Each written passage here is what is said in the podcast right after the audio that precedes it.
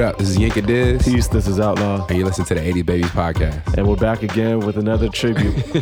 yeah, we just got to wrap up the year with this one. Like we said before, the fall of 93 and 98 was just jam packed, full of albums. Pretty so. crazy. We got a 25 year this time, yeah. so maybe that's that changes it up a little bit. Doggy Style. Yeah, it's the debut album from Snoop Doggy Dogg. West Side. Released November 23rd, 1993. Yeah. So yeah, so this is a big one. I, I believe that you've said numerous times that between the Chronic and Doggy Style, this is definitely your preferred choice. Yes, not even close. Okay. And maybe that's a maybe that's a where were you? I think we talked about this before. Like, for me, everybody thought Dr. Dre was really cool, but nobody mm-hmm. wanted to be Dr. Dre when I was All a right. kid. When I was a kid, everybody wanted to be Snoop Dogg. He was just the coolest. People still want to be Snoop Dogg. Yeah, he's still yeah. Cool. He's a grown ass man, and, and, we're all grown ass men, and people still want to be. he's still so. cool though. So where were you? So I just remember when the album came out. I remember two specific moments.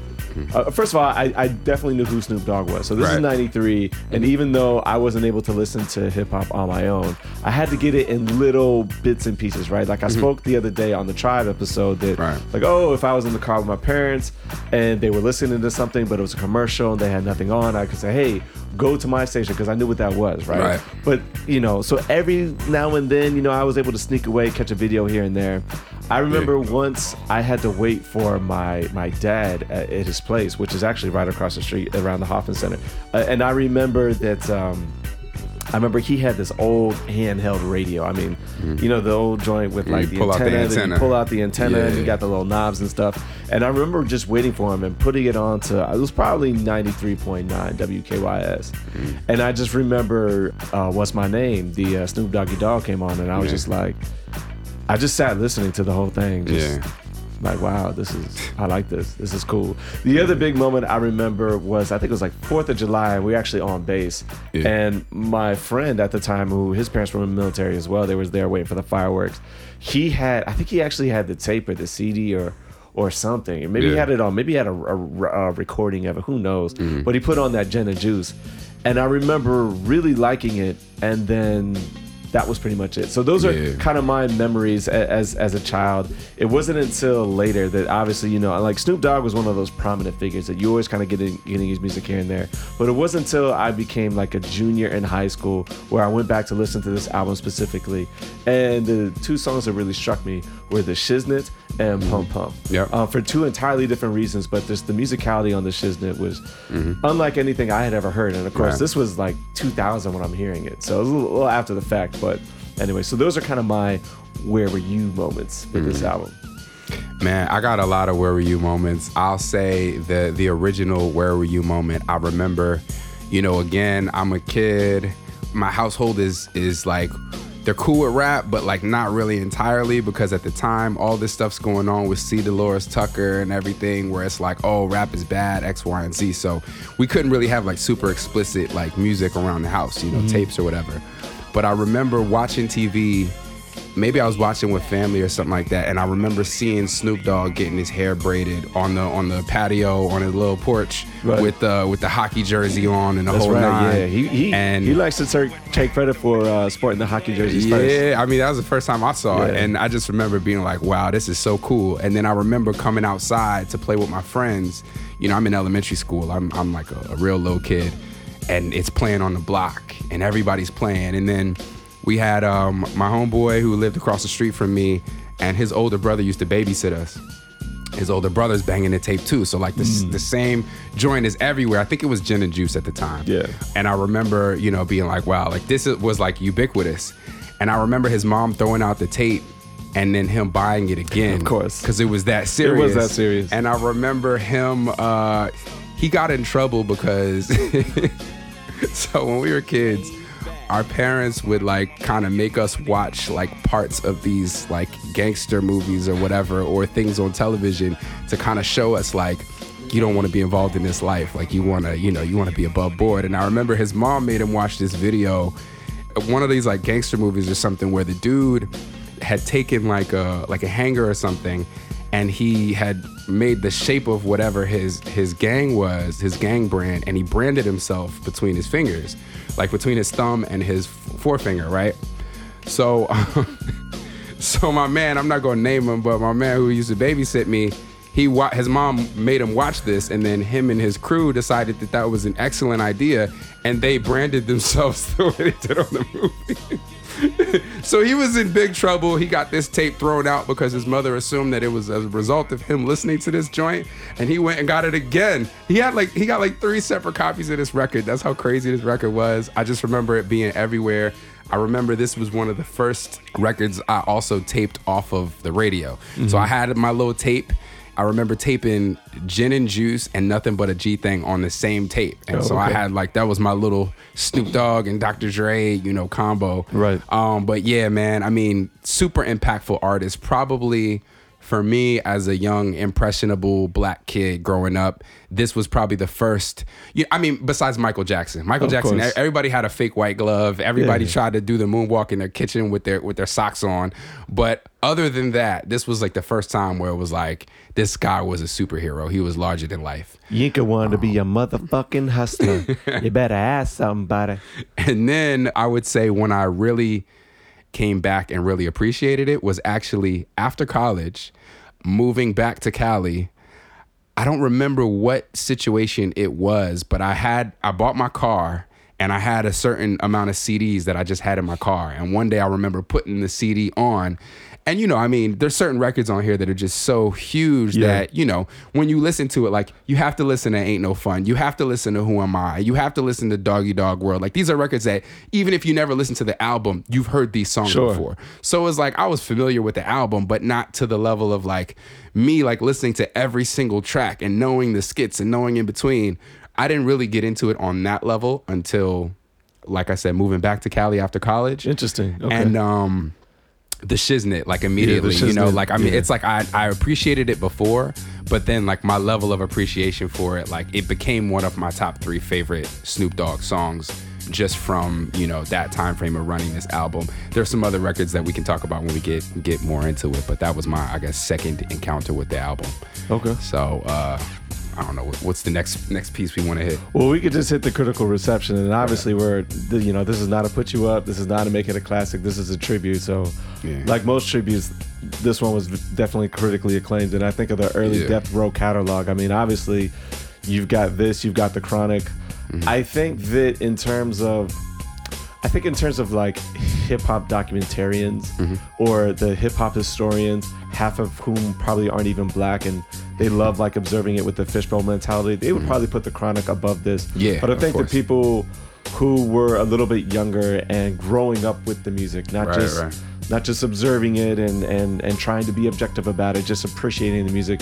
I would like to say that most people put this one above the chronic. Hmm. I would think so. I was doing some reading just because of the fact that, like you said, for us, right, we were kind of younger, so I think we were looking up at this album instead Yeah. of looking looking at it, you know, at, from like a more mature lens. Right. But yeah, it seemed it seemed that uh, quite a few of the critics actually felt as though it had bit the chronic. I'm doing air quotes, but you didn't. you know, you guys can't see them, but like bit the chronic in that like it's like oh more of the same from Dr. Dre and Snoop Dogg, which I thought was really interesting because this is to me it's like when you get an A on a paper and then you just take it to the next level. Like it's like yes, it's in the same vein as the Chronic a bit, but it's just it's just on a whole nother level in my opinion.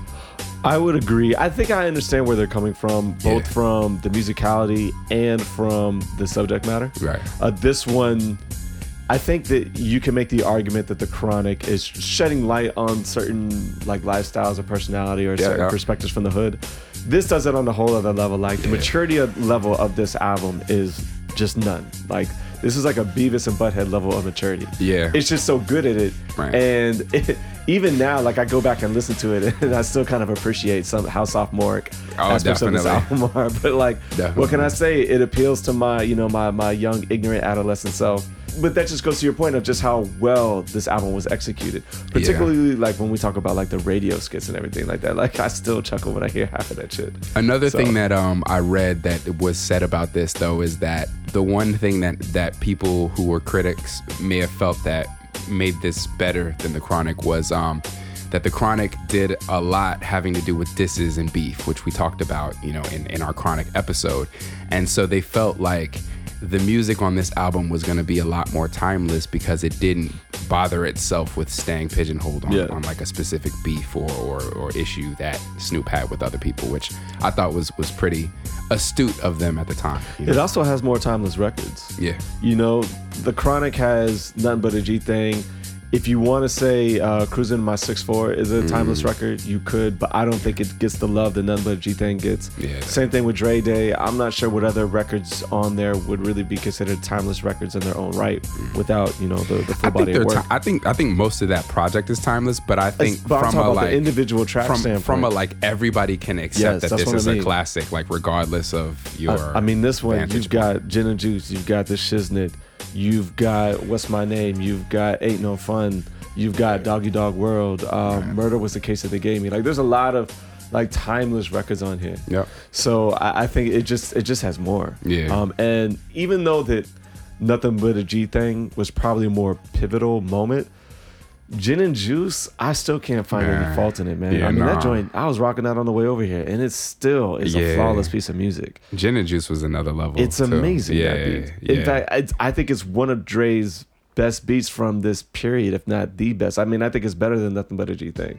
Um, in terms of, Hmm. Really? the- well, for one, Nothing But a G Thing is a straight up. Uh, what is it, Leon Haywood, right? I yeah, think that's the. Uh, I want to do up- something freaky to you. Yeah, exactly. Yeah. Uh, yeah, it, it's just a straight loop, and then of course he adds his um, this little synth. Yeah, that's right. He he adds that, but like I don't know what the gin and juice sample is. I'm sure there is a sample in there, but I don't I don't know what it is. Yeah. I was reading an article about the way this album was constructed, and the engineer was essentially saying that Dr. Dre's process is he throws like a sample out there, right, to mm-hmm. start building on. And he said, like, you know, people come in and out of the studio as he's working, but he'll throw a sample in there.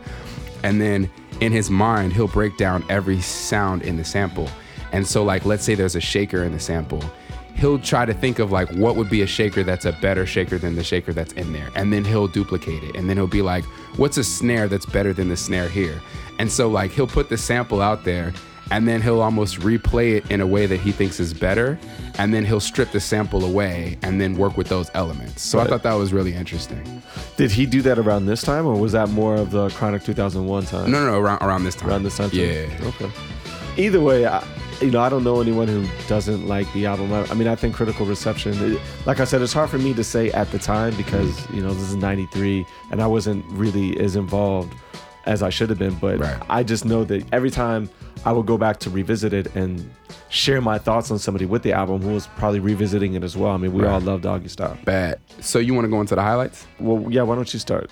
Oh man, like everything's a highlight. One of the things I want to kind of highlight, which uh, it's kind of a highlight, but it's just interesting to me, is obviously Snoop Dogg is what the nephew of one of the Dramatics. Yeah. So so that connection brings in the Dramatics, and it also brings in you know Dr. Dre and Snoop as folks that have a, a really good appreciation for like funk and soul music, right? Um, Suge Knight also commented that he grew up listening to a lot of funk and soul records, and so like a lot of the stuff he was banging in his car kind of informed this album, right? But also like Nancy Fletcher is on this album, who her her father is Sam Fletcher. He's a jazz singer. David Ruffin Jr. is on this record. George Clinton himself was a part of this record. Just the influences of people who are legitimate musicians, I think, is something that makes this such an amazing piece of music. I didn't know that Calvin Broadus was a nephew of uh, dude in the Dramatics. That's, that's a one musical family. Yeah, crazy, right? Because he's also cousins with Brandy and um, Right. Ray J, right? And Daz is his cousin, and Yeah. Warren is his brother. So his uh, what, half brother. What? yeah, super didn't know musical that. family. that's crazy. Yeah, so that's a highlight. Um, so yeah, I'll just run it. Gin and juice, obviously. W balls for some reason, man. Like it's it's so ignorant and it's so sophomoric, but I still can recite that joint. Like it's just hilarious. The Shiznit is one of my top three all time Snoop Dogg uh, songs. Murder was the case, of course. Serial killer still. Who am I? Ain't no fun. Doggy Dog World. My number one favorite Snoop Dogg song of all time His Doggy Dog World. is Doggy Dog Yeah. World and Pump Pump. okay. What about you? So I'll just go to the songs first. So Right. uh, off the top, I mean, Gin and Juice is yeah, like I said, I was bumping it on the way over here, and it's just I can't find any any faults in it. It's Right. an amazing piece of music even now. Yeah. and it's one of those records that like even if you were to put it on the club like now, like people would still like get into it. Mm. Um, the Shiznit, I feel like the Shiznit is one of the songs for like the music lovers. Mm. If you were into crate digging or anything like that, you just like had an appreciation for how how music comes together. This is like a song for you. Like you know, I know a, a bunch of people who are actually into music. You know, either they were playing the drums or they played the sax or whatever. But like everybody connected with this song. Yeah. So I, you know, I think that's one for the music lovers other songs that are real, real highlights. I mean, you mentioned a bunch of them. Yeah, Doggy Dog World is definitely a highlight. I love the fact that the dramatics are on there. Mm-hmm. Yeah. And Pump Pump is something that I routinely, routinely had on the playlist. Yeah. Aside from that, the actual when you say W the balls, I'm not sure if you're referring to the skit itself or the entire concept of the W balls. Both, but uh, but that skit was what I was referring to. For me, the entire Yeah. concept of the W balls is executed really, really well. There's another artist who did something similar, and that was the Funk Doctor Spock. What was the name of that radio that Uh, they did? WKYA. We be kicking your ass. We'd be kicking your ass. It's Yeah. better executed on this, and it I makes agree. sense. It's executed to the point where it's almost like the time of the day. Yeah. There's a different DJ for everything. Like you got the, the after hours, you've got the the DJ Easy Dick. Uh, there's just a whole a whole bunch of stuff. Um, Yo, I think that's very well. So the name of the guy who does these joints is is Ricky Harris, Okay. and and he continues to kind of do it throughout. Like if you follow Dog Pound projects Mm-hmm. and Snoop Dogg projects, Ricky Harris is kind of always on there, and he's the guy who's the DJ Easy Dick and the whole nine. he, he's got like a real legit radio voice. Like he Yeah. sounds like that's really a radio he, but station. it sounds there's several different ones. Is he doing the voice for all of them? I think he does the voices for all the radio. Interesting, because I feel like they they were supposed to be like different personalities on there. Yeah, yeah, I don't know, but but yeah, he's he's he's dope. And then he, I think he kind of started that whole you know thing. Okay. Well, speaking of the Dog Pound, you were saying that this guy Ricky Harris does all the Dog Pound projects, but the Dog Pound is a highlight for me on this. Mm-hmm. Yeah, I thought Daz and obviously Kurupt. Yeah. Uh-uh. Uh, is this the first time we really hear Kurupt? How much was he featured on the Chronic? I don't remember. He was on the Chronic Heavy. He was on Um, Chronic Heavy? Stranded on Death Row was Oh, was, yeah, that's was a great one. Uh, he was on there a few times. Yeah. Do you think he's better on that or on this? I think he's more controlled on that. I, I Okay. or on this. I think back then they probably just told him to go in the studio and just and just spit bars. Like he was probably just freestyling. This sounds a little bit more like they said this is what the subject matter is. Yeah. You know, really try to make a song. He actually mentioned uh, in an article that I read his verse on "Ain't No Fun," which is obviously his most classic verse, if, Right. if not his most classic, one of his most classic. He mentioned that um, he initially came in and he did his thing, and then Snoop and the whole camp pulled him aside and they were like, "Yo, you can't kill people on every song. Like, we need you to like give it to how you would talk to the ladies or whatever." And I guess that's how you would talk to the ladies, but you know he had to change his verse in order to sculpt it to what the specifications were on the record. Okay. Yeah. Uh, that's cool. I didn't I didn't know that. The last highlight I would say is uh, Curtis Mayfield. He's Uh. only featured on two tracks, but I love the fact that they got two Curtis Mayfield records as sound beds. They got one is uh, "Give Me Your Love." I think that's the one that. Opens it. Yeah, And then the next one is the um, Eddie. You should know better. Yeah. That's the one And that's for the the, end. the Sam Sneed. Yeah. Yeah, yeah. So I, li- I like that they they kept it kind of consistent there. They probably could have put uh, another one in there, maybe like you know Freddy's Dead or something, but it's okay. No, But it was perfect. Either think. way, I, I like that they had uh, Curtis Mayfield on the sound beds. Can I add one? Sure, go ahead. Daz Dillinger. All right. You you said the dog pound already? Yeah, and, I Um, spec- and I Da- specifically said Kurupt. Daz Dillinger because supposedly he produced almost this entire album. And supposedly what happened was at the time, Dre's name was really ringing in the streets in terms of, you know, everybody wanted to hear a record that was produced by Dre. Yeah. And so Suge and them were like, look, Dre wants to take credit for these. Do you mind? And he's like, as long as you guys pay me, I don't care. So since then, they've had issues I'm and sure he's they- sued and all this stuff has happened. But at the time, according to Suge and Snoop and all the people around them, Daz made these beats. Warren G actually helped on a lot of them. Some of them that he's credited, they're credited for. but uh, supposedly Daz produced the bulk of this album, and I feel like we got to give him that credit. Well, if that's the case, then we definitely have to shout out shout that out because These joints are incredible. and uh, Lady of Rage for opening up the album.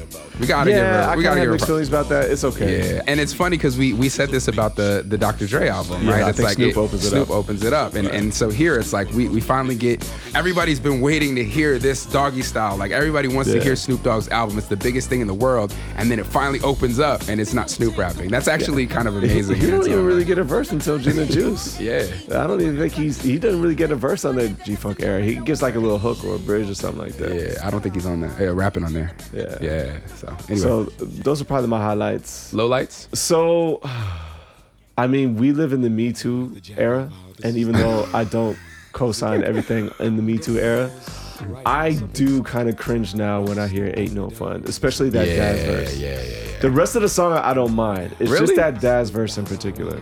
Yeah. Yeah.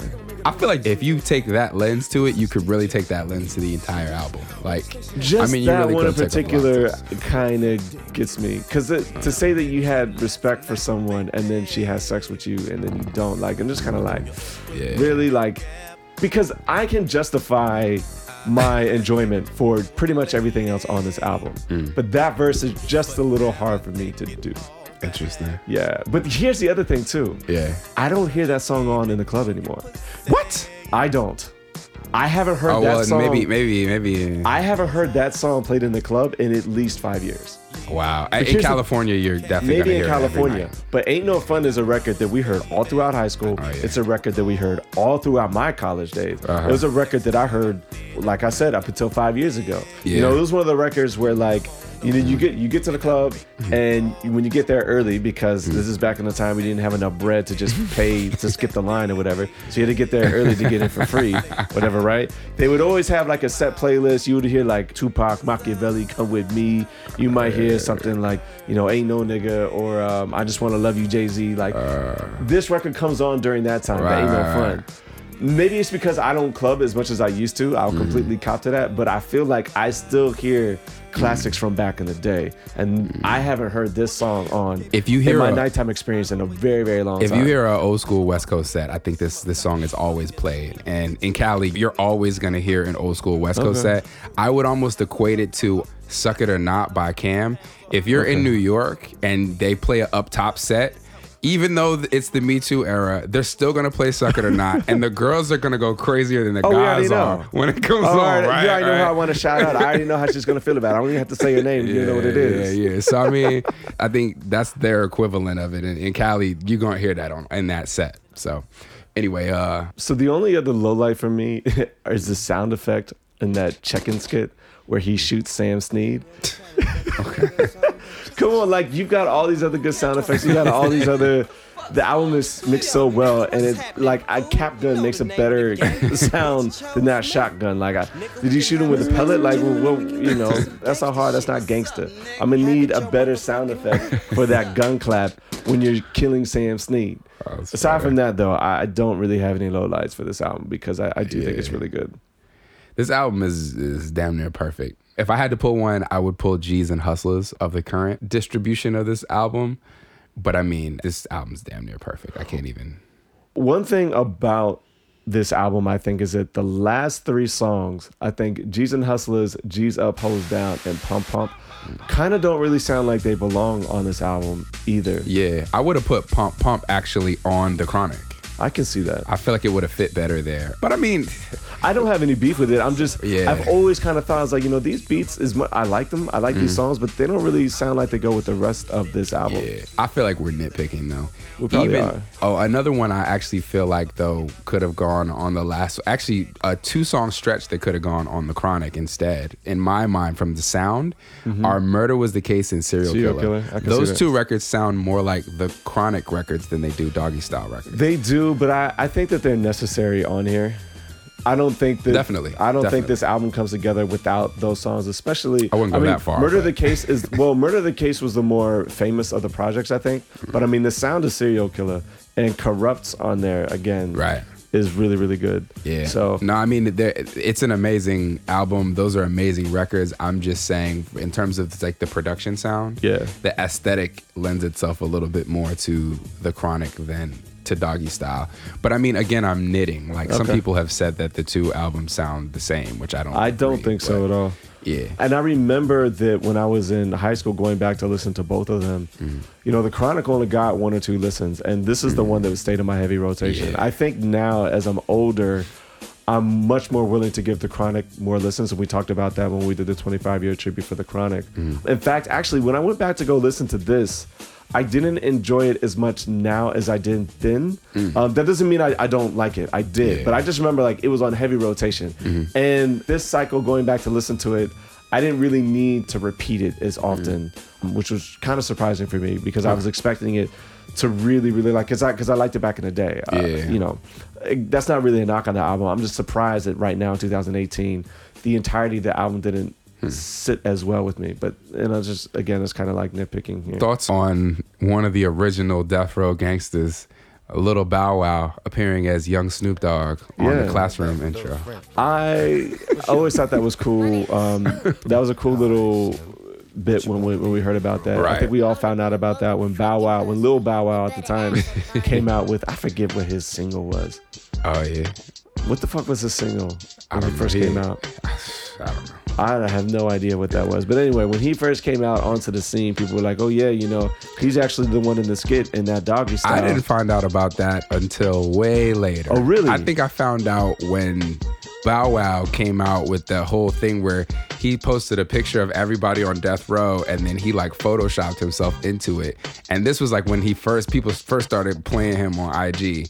Yeah, there was Oh, like so you didn't find out till way I found out till way later. We're talking like 20, Oh. you know, 15 or I something. found out about a year or so after Bow Wow became a thing because I think Snoop Dogg even mentioned it. He talked about how they discovered Bow Wow. Bow Wow actually came up to them and started rapping, so they were they were impressed. Yeah. And initially they had him around, but then you know they got guns in the studio, they got big booty bitches in the studio, they got blunts and shit all in there, so they didn't want him around that, and so they handed him off to Jermaine Dupri Right, to raise him up proper in ATL or whatever. Right, right, right. That's when I found out about it. I remember Snoop calling himself the Big Bow Wow and talking about how, you know, he had kind of shepherded Bow Wow when Bow Wow was coming up. Right. But I still didn't know that he was the kid from from I this think he until might have even been in one later. of the videos. I think there was a video where maybe I'm, I could be mistaken. I should have gone back to go listen to the videos. Yeah, so that that was a funny little Easter egg. Another funny little Easter egg on this album is um the fact that the shiznit was completely freestyle.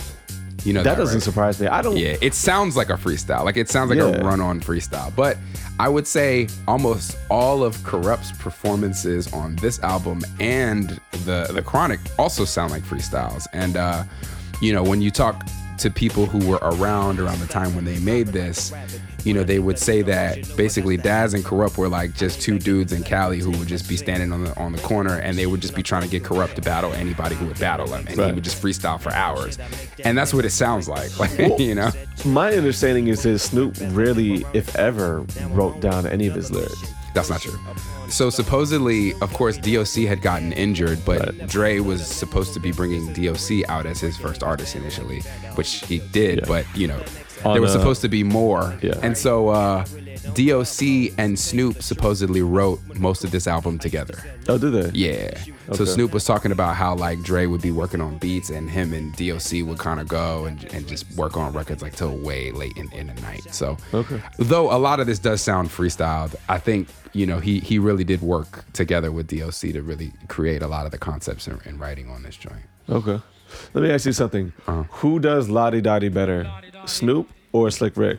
That's funny. I think from a nostalgia perspective, I'm going Snoop Okay. just because I grew up listening to that record.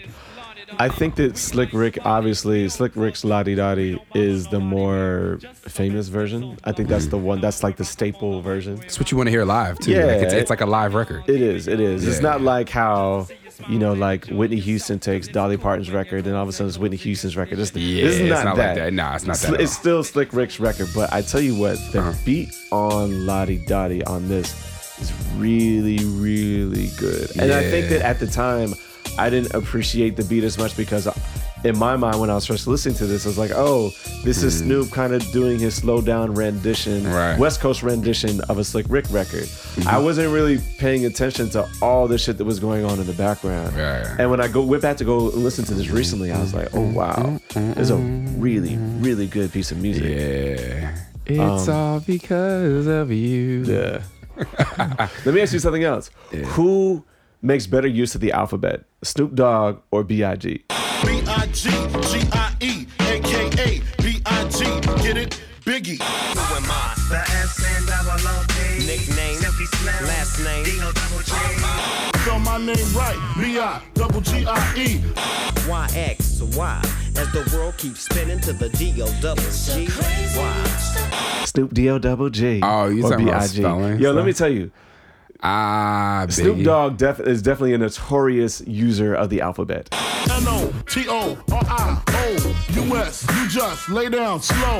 Yeah. Notorious speller all the time. When I went back to go listen to it on this latest cycle, I just kept thinking about all the other MCs who spell a lot and the I don't like that shit. To be honest, I don't like that spelling shit, yo. I feel like when you run out of shit to say, you just start spelling shit.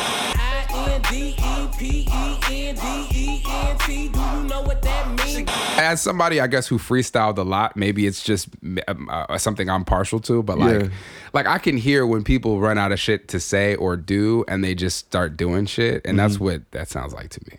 I got you. But he does do it, and then he does, and then you know it leads to H to the Izzo, V to the is A. For shizzle, my nizzle used to dribble down in VA. H to the is O, V to the is A. Which when that song first came out, I hated. I it. still just don't like that because song. yeah, it, that hook was just so derivative. Oh, to that me. that hook. But uh, I still don't like that song. In fact, yeah. side note, real quick, we're not going to get on this too much, but when the Blueprint first came out, it actually took a while for that album to grow on me, and I think the reason why is mm-hmm. because my first association with it was H to the Izzo, V to the Yeah. Izzy, the hook, which I did not like. Yeah. I still don't really like that song that much. So I like this song. Just the hook is just it's just so annoying. If you if you listen to West Coast rap and then you listen to that, it's just so annoying. But then I remember when it came out, like a bunch of my classmates, because it came out around the time I moved to Brussels, and Yeah. so a bunch of my classmates were like, "Do you know that he's spelling Hova? Like."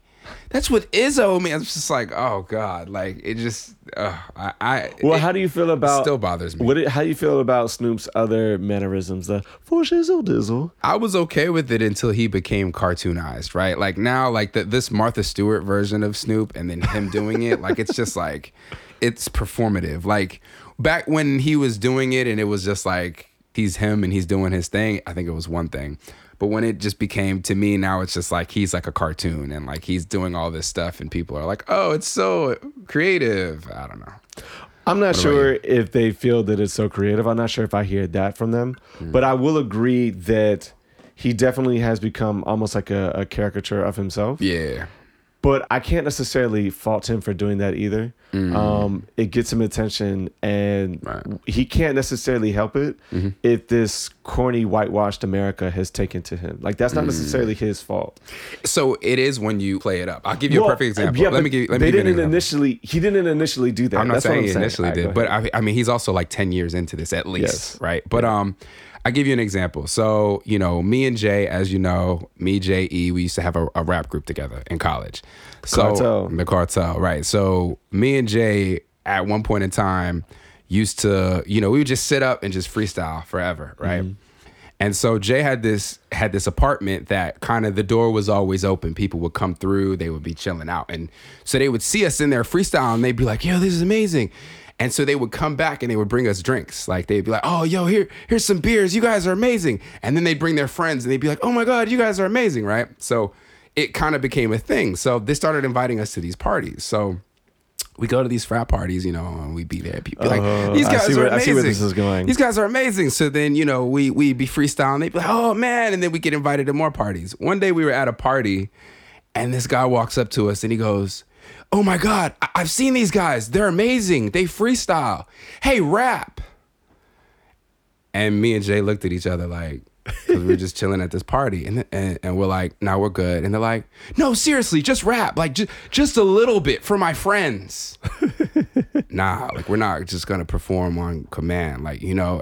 And they were like, upset that we didn't rap on demand for them. Right? Did you not get invited back so to any more I, parties? I turned to Jay and I said, "I'm not coming to any more of these parties. We're not. Yeah. We're not doing this shit anymore." So we intentionally did not rap for people anymore, Like, we- because it was just like, okay, at this point in time, we're not doing this anymore because this is our identity and we're enjoying it. Sure. We're now doing this for other people's entertainment. So that's what I'm saying with with Snoop, right? It's like it's like now it's like he's just izzling and dizzling on command to try to make money, and it's it's performative. I don't I don't enjoy it. It is performative, but it doesn't bother me. I, I think that when I take hit the entirety of his career into context, I get it. The evolution of Snoop Dogg makes total sense to me. Yeah, yeah, it it's not something that for sure. bothers me, but It's the American dream, to, to be real, right? Like to some degree, Sure. You you want to go from the guy who's on trial for murder, Yes. you know what I'm saying, to like you're a household name and you and everybody's children know who you are. Like Yeah. that's what you want. Like you want to be there. and he's also a celebrated pot smoker. Celebrated right, pot right, smoker. right. You know, no one Um, cares. Yeah, it's the transition you want to make. He's doing It's a just- roast for Donald Trump. Not sure if folks remember this. I think it was he in did. 2012 or 2013. This is before Donald Trump became very political. Yeah. But they did a roast for Donald Trump and Snoop Dogg was And on Snoop there. was like the- and he was the actually the main first to pop shots at him for not letting black people stay at his apartments or Oh, something really? along the lines of he did it in a joke and like people laughed. Yeah, but he was yeah, yeah. definitely popping shots. Donald say he wants to run for uh, president and move on into the White House. Why not? It wouldn't be the first time you pushed a black family out of their home.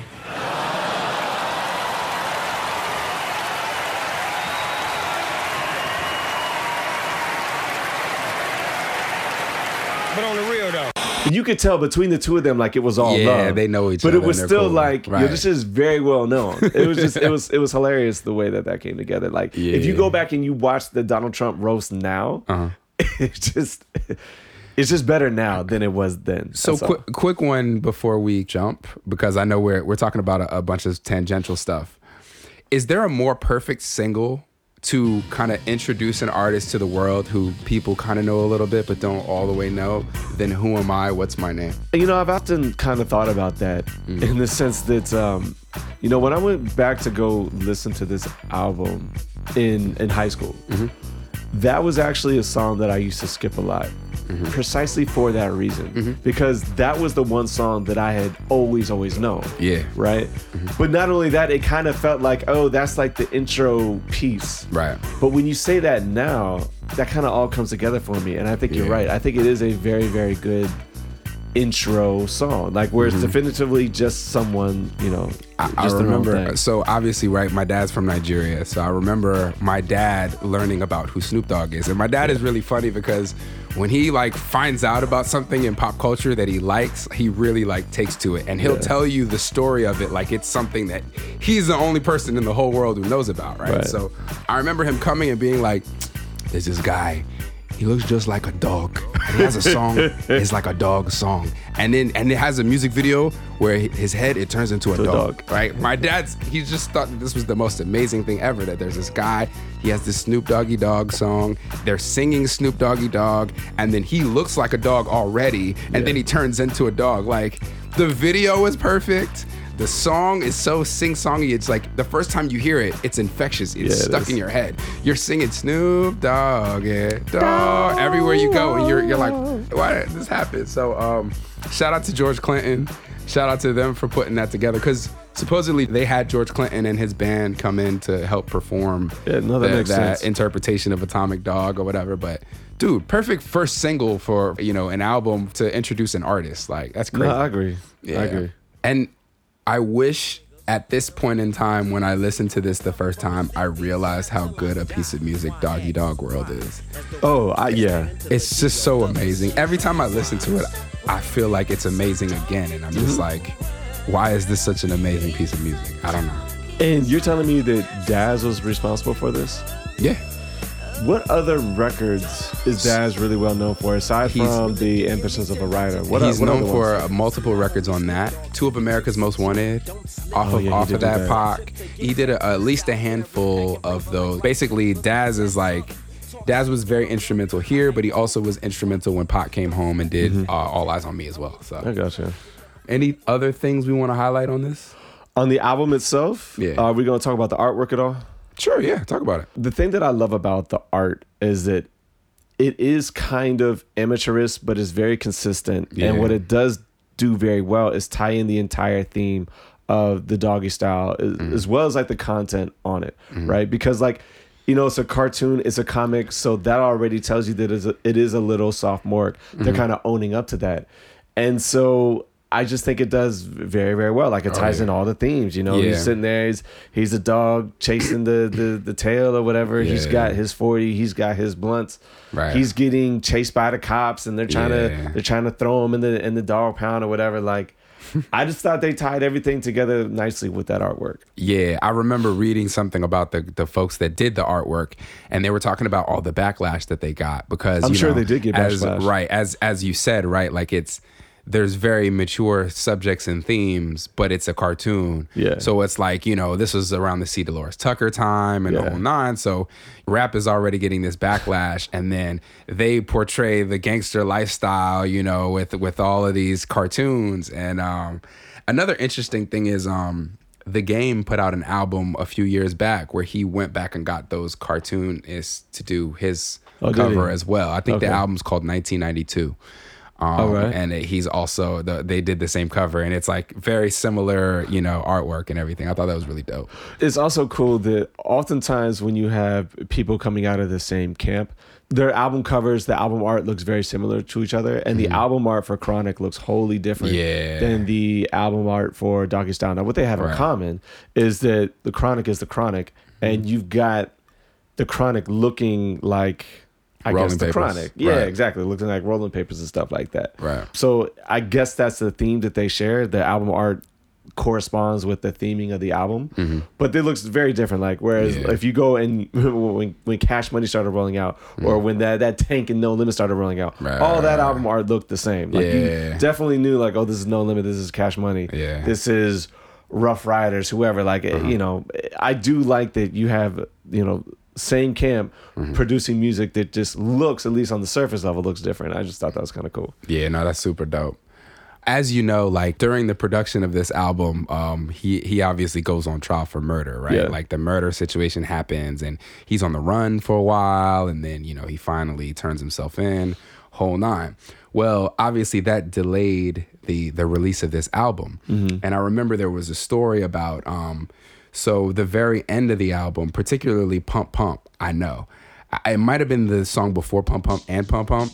But anyway, the guy who was mixing that record, they got to a point where basically the streets wanted this album so bad and the pressing company was was waiting for them to turn this album in. And so this guy's responsibility was to mix the last two songs and, and you know mix and edit the last two songs before they could turn in the record. And they said that basically Suge showed up with a whole bunch of dudes. Jimmy Iovine happened to be there as well, and he said, "Look, we're losing forty-two thousand dollars an hour on this album. So essentially, like, you need to mix it now. Like, because if we don't turn it in, like, they had like a certain deadline that they, they had to turn it in by, and they were losing $42,000 an hour. That's on- crazy. On it.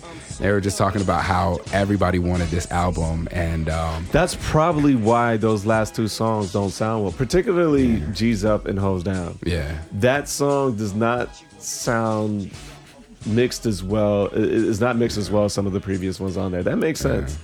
Pump Pump comes together nicely. Oh, it's beautiful. I Yeah. like that. And they also said that um basically Suge said that out of pocket, Death Row had to pay five million dollars in legal fees just to keep Snoop out of jail long enough to finish working on the album. Um, That's was- crazy. yeah, he was talking about how like they didn't think that Snoop was gonna make it out, and how Jimmy Iovine had kind of bet against him and was like, "Well, look, we're not gonna pay for that because we don't know if this guy's ever gonna get out." What's the word on the street? Did he actually do that? He didn't do it. He didn't do it. Nah. It wasn't like a Ray Lewis situation. It was his um his bouncer.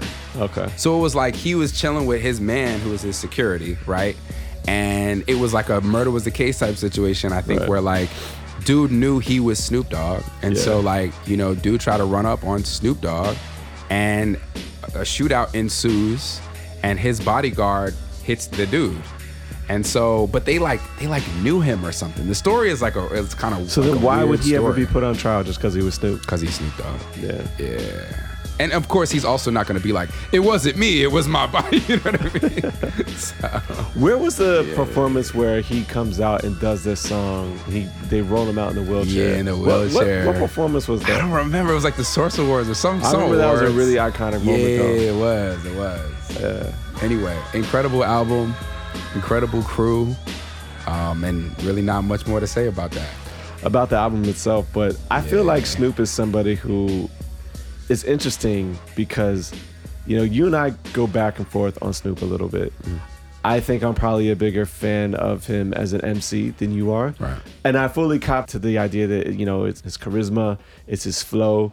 I think sometimes he has some bars every once in a while. Like he has some rhymes. I, I think that he does nicely here and there. But I will agree with you in the sense that in totality, he probably has a rather underwhelming catalog. But I think it's a testament the fact that he's been able to achieve the level of status that he's been able to oh, get to really with just one really, really, really dope album. I think Blue Carpet Treatment is really good too. When, when did that come out? 2006, maybe seven. But this comes out in 1993. Right. You know what I mean? And so Snoop Dogg was very relevant way before like how many people wish that they could just put out an album and then 13 years later put out Right, another right, album. right. He still has a lot of material to answer for Man, the that. Doggfather is probably like when people talk about the sophomore jinx, they're talking about that album. Yeah. Uh, yes, this is true. Among among there's some other ones that we could list, which we actually yeah, have yeah, yeah. covered on this podcast. But yes, you're you're absolutely right. But still, I'm just impressed that he's been able to get this far with having some underwhelming music. I mean, Mm. Yeah. I think he's had he's been smart about having singles here and there that, that rock the charts, right? And they got Mm-hmm. Yeah. all his attention. They got us moving in the clubs. The videos stayed heavy, you know, on BET and MTV. Yeah. But I think that really like personality more than anything else has been able to get him to the, the level that he's at. Well, that and you know what I said earlier off the mic, right? Like Snoop is one of the only artists in that older guard that has just unequivocally embraced everybody who came after him, whether they were good, bad, or indifferent. He doesn't care. You could suck, you could be great. He's gonna give you a hug and try to do a song with you. And if the sound changes and you know all of a sudden everybody's doing mumble rap, Snoop Dogg gonna come out with a Snoop Dogg mumble rap record. If if he's feeling dance hall, he's gonna do a dance hall record. If he's feeling gospel, he's gonna do a gospel record. Like Snoop is somebody who you know when it comes to like oh, this doesn't sound like a Snoop Dogg record. Like he just will do whatever, whatever. And I think that's something that is assisted. Do- does that annoy relevance. Sometimes, yeah. it doesn't really annoy me, but I also Yeah. don't pay attention to these projects maybe as much as you do. So which ones Yeah. do kind of annoy you? The one that he did with all, actually the two that he did with all Pharrell. The Bush album was not good. From the church to the, palace. The Pay the Cost to Be the um, Boss, I think is the name oh, the maybe album. yeah, that one Yeah. was was not that good. It good. has some joints on there, It had a, a couple joints, like Beautiful Yeah. is on there, right? Like It so had, it had he- a bu- it had a few joints on there. Yeah, but I mean, you know, the thing about Snoop is, you know, for me, that's different from everybody else. Yeah. And you know, shout out to Ken Dog. Ken Dog is the person who put me on. But one of the things that Snoop always did was he would make these Welcome to the Church volume one through 30 or however many are out there, where he would take dudes from the neighborhood, do up and coming dudes, whatever, and he would make albums with them and just sell them locally. Mm-hmm. So like a lot of people on the East Coast have not heard these records. A lot of people out there in global markets haven't heard them. But Yeah, these records are around. me. Yeah. So for example, a good example is Hi-Tek, right? I'm a huge fan of Hi-Tek. We've Uh-huh. Right. talked about how I love the Reflection Eternal album, not because of Talib Kweli, but because Hi-Tek is an amazing Right. producer. Hi-Tek got quiet for a couple of years.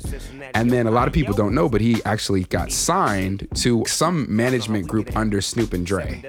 And he did a bunch of beats on a lot of these Welcome to the Church volumes. gonna have to So there's like there's all these like like underground almost like records with like the Eastsidaz and Hi-Tek or like you know random cats from LA and Hi-Tek. You know what I mean? So I feel like even when he was out here doing shit that I didn't necessarily think was all that great in the mainstream to stay relevant, he was still making great musical pro- product. He just wasn't necessarily pushing it out there like that with his image. So I've always had respect for Snoop just for that and how he he's always just been somebody who just always try to push people forward and help out in the community and stuff like that, which you don't get a lot of. Yeah, I mean, Snoop Dogg is a very interesting character. Yeah. Um, the simple fact that he tried pimping and that he was making pornos or whatever. Those are the things that I didn't want to mention, but yeah. But I think that it's necessary almost. I mean, you got him doing videos with Martha Stewart.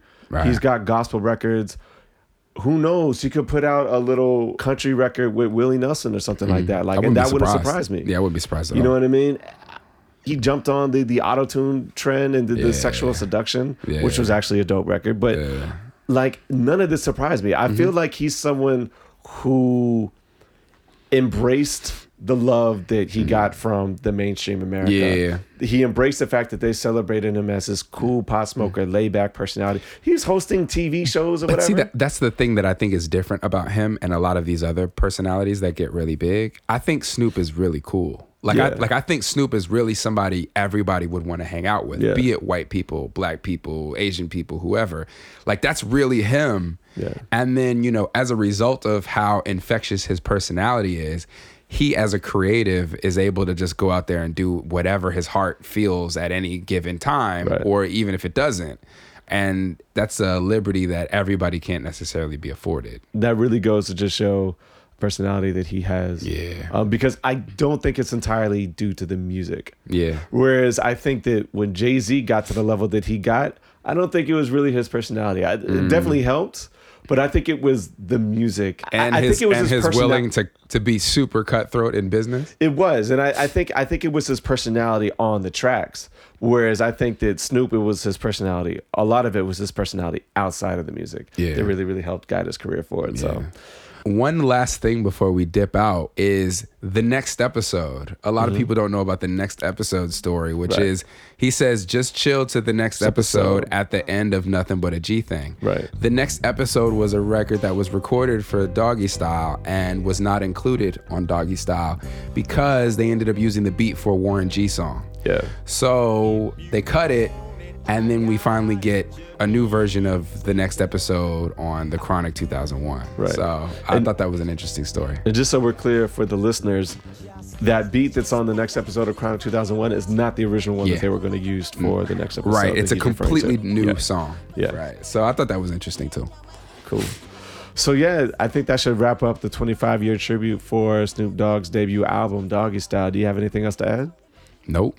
So the next few episodes, uh, December is going to be kind of tricky for us. We're going to try to do the quarterly report as well as the yearly awards, and then we probably won't have any specific content coming back out until January. I am actually going to be leaving the country for much of December. I'm going to be uh, going to London, going to Germany, and I'll be in Lagos as well. First Nice. time in Nigeria. Oh, do your thing. I'll be Yeah. in South Africa for the first time. Really? So, yeah. Well, you gonna you gonna be in Cape Town, Cape Durban, Town. Cape Town? Yeah. Yo, have a lot of fun. For go sure. out there, We'll listen talk. to all that. Go to the townships. go to Gugulethu, uh, and make sure you you check out all that good house music that I used Oh, to we'll, DJ. we'll, I'll, we'll chop it up. I'll definitely get the, the lay of the land from you beforehand. And, Cool, and- cool, and cool. Likewise. So, all right, so hope everybody enjoyed their Thanksgiving, and yeah, peace. peace. Hey baby, hey baby, hey baby,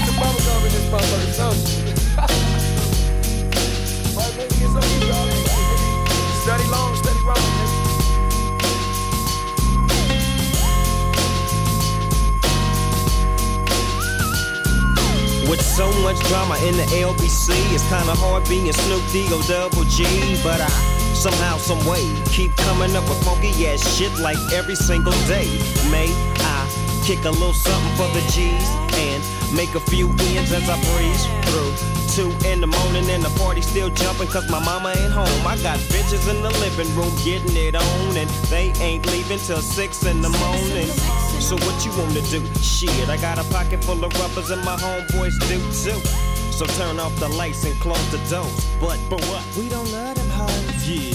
So we gon' smoke an ounce to this. G's up, hoes down, Why you motherfuckers bounce to this.